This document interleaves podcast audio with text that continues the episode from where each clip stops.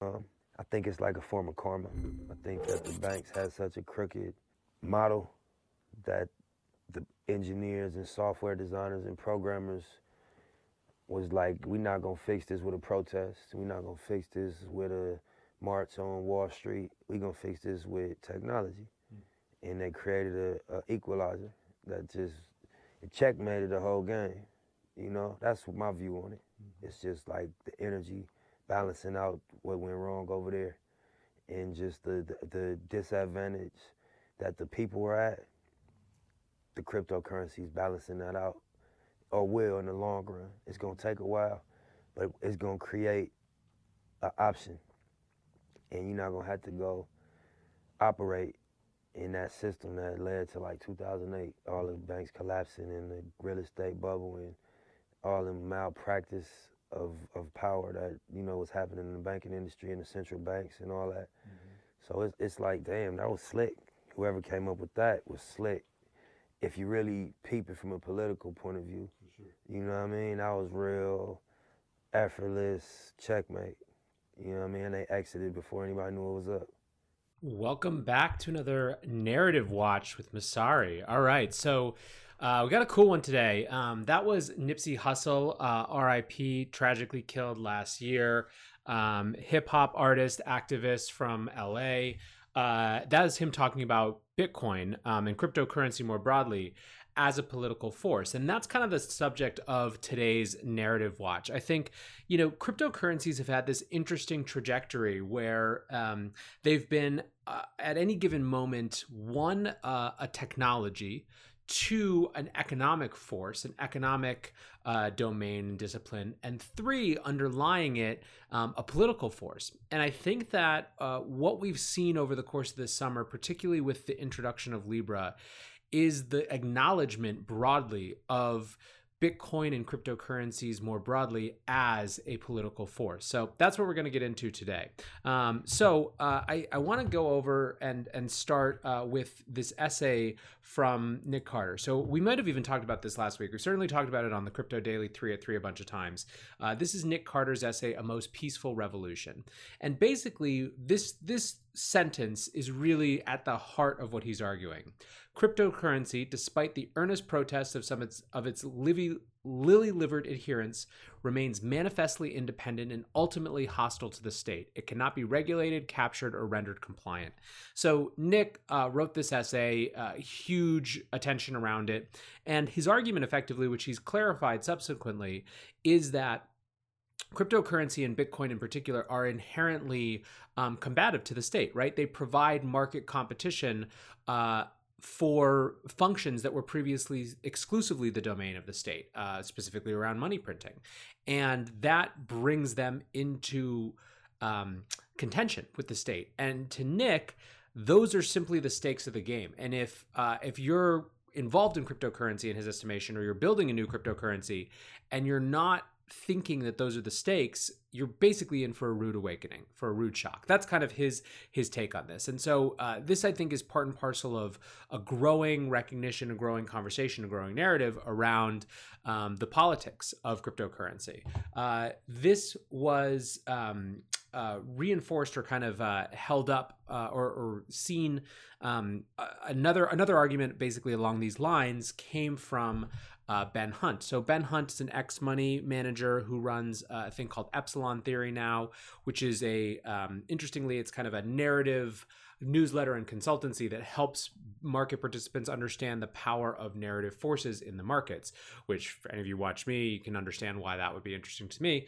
Um, but he was on Hidden Forces a couple weeks ago, and he was talking about similar things. So in his estimation, uh, Bitcoin is on a collision course with governments for that same reason, right? That it is inherently competitive to their core functions. Now, for Ben, though, uh, that's a battle that he believes Bitcoin can't win.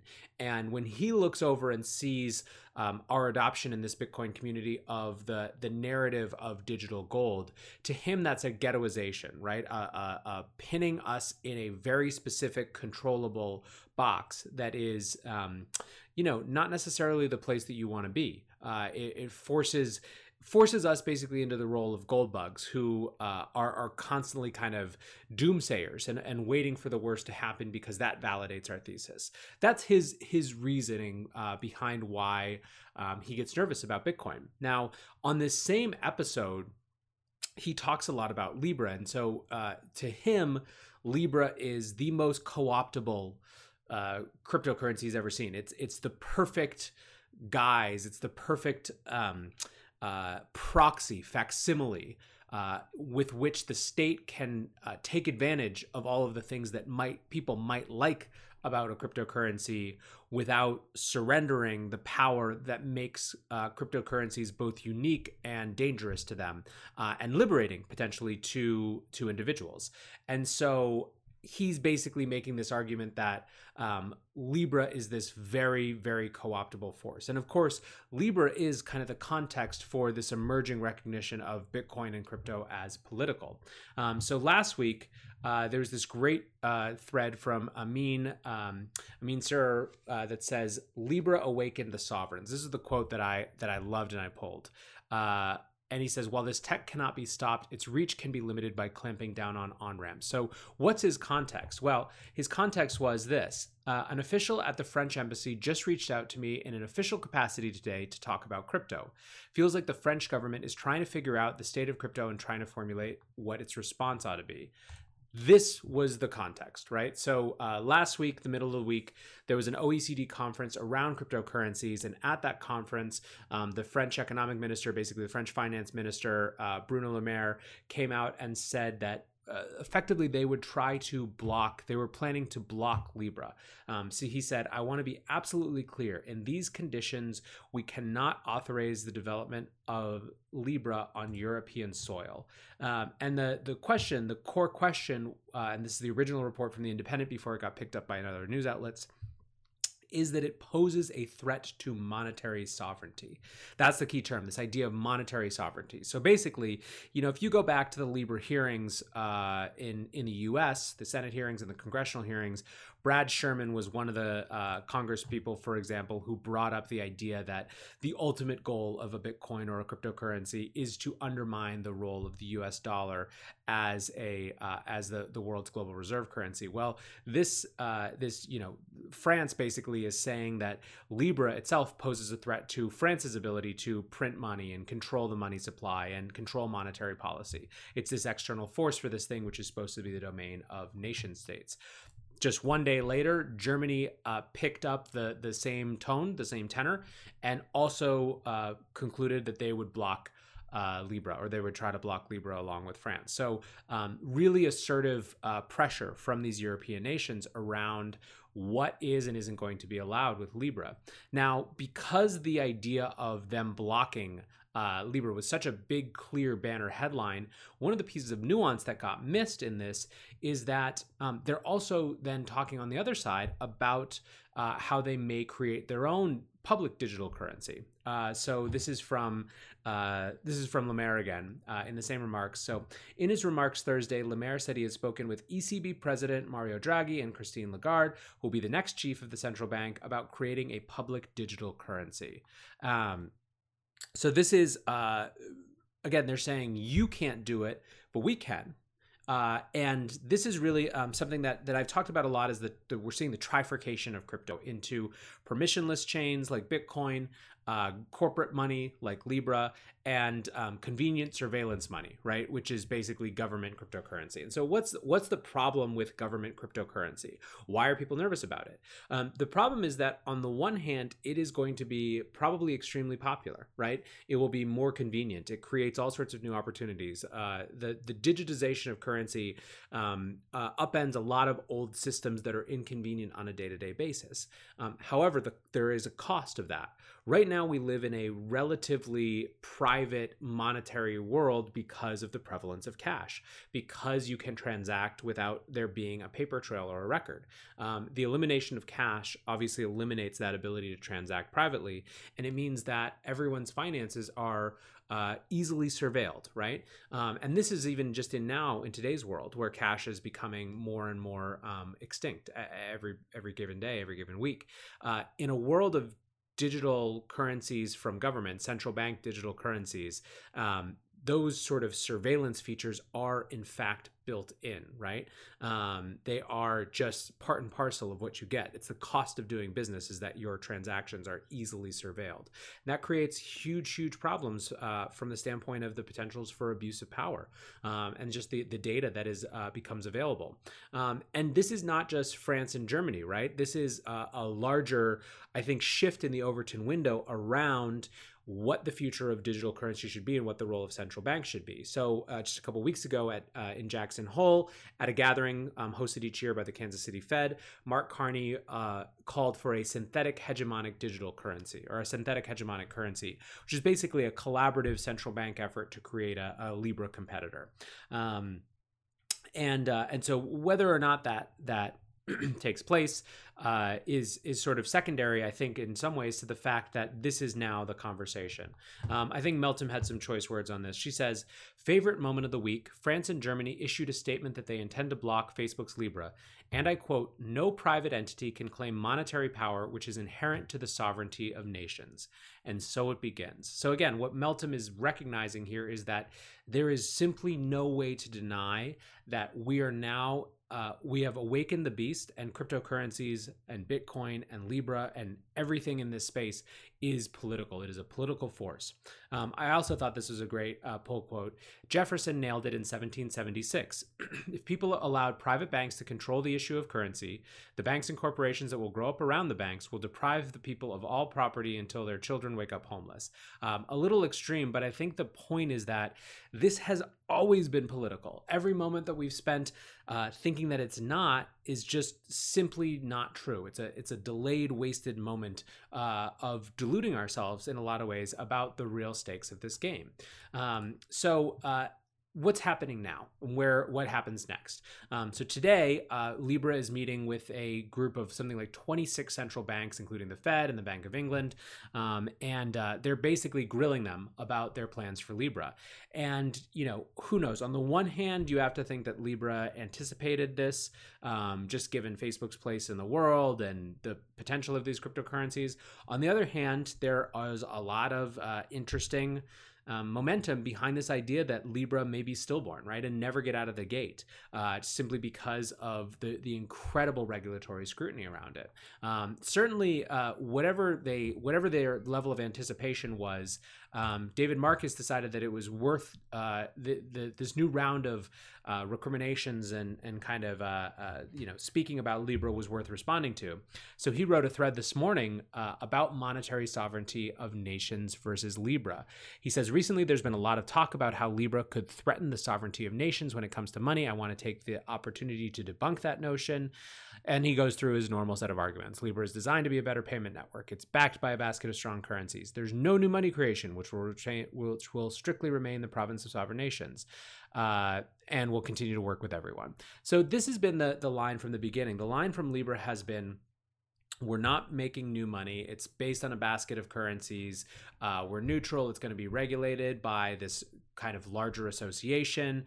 Uh, and we're going to work hard with everyone. And oh, by the way, your law enforcement will really like this because you can really trail people. And I think this is what gets to um, Ben Hunt's point about uh, why Libra is a very co optable force. Um, they're already basically making the argument to regulators, at least in the US, that this is a tool for them, not something to be feared by them. Um, uh, the the the reality is, of course, that especially for those um, the smaller currencies that are part of this basket, Libra is very much a competitive force, right? If you look at what's happened in Argentina, Argentina, you know, as currency gets devalued, dollars flee as much as they can, or, or pesos rather, flee as much as they can into US dollars. And more recently, some amount of Bitcoin, which was trading at a premium there over the last couple of weeks, um, but certainly into dollars. And uh, and they have to impose capital controls, um, or that's been their their strategy is imposing capital controls in order to prevent that flight from the, the Argentine peso. Um, imagine the situation of that happening when Libra was incredibly easy to just sign onto your computer and buy. Totally changes the game. You could see, uh, you know, it providing an incredibly destabilizing force.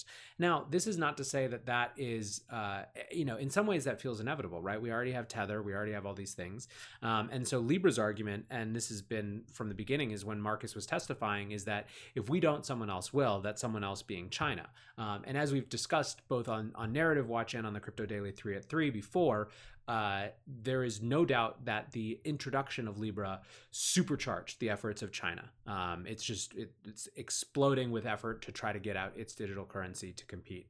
Um, and uh, and so we'll see. So so the the point of all of this is that we've got a situation now where Libra, to quote Amin uh, Sir, has awakened the sovereigns. Um, and the sovereigns are responding by trying to ban and block Libra and trying to introduce their own competitive cryptocurrency. Now, where is Bitcoin in all of this? Well, for now, it gets to fly under the radar a little bit more. So, if you'll remember in July, uh, Fed Chair Jerome Powell basically was he's testifying in front of the Senate Banking Committee, and someone said, um, uh, "What is your concern about?" Facebook or sorry, Bitcoin becoming a threat to the dollar. And he says almost no one uses Bitcoin for payments. They use it more as an alternative to gold. It's a speculative store of value. Um, and this is, you know, for uh, for some, it was a cheer, right? This is the the the Federal Reserve chairman recognizing Bitcoin's use case as a digital gold, as a digital store of value. And for Bitcoin believers, for Bitcoiners, um, this is sort of part one, two, three on a hundred part process to becoming just global money, right? Is this uh, this holding use case, um, this ability to have a non-sovereign store of value that's outside of the whims of monetary policy? That's a good thing. Now, again, Ben Hunt's point is that uh, that is a political ghetto that is hard to escape from. And maybe he's right, maybe he's wrong, but whatever the case is, it's clear that Bitcoin, at least right now in the conversation of regulators, uh, sits in that role. Um, and frankly, I don't think that's a necessarily a bad thing. Uh, I think that the the animosity that is being pointed at Libra, um, were it being pointed to Bitcoin, would be very difficult. Uh, it would create a huge number of problems, um, and uh, and I think that that's a, sentiment that that exists and is kind of around the Bitcoiner community.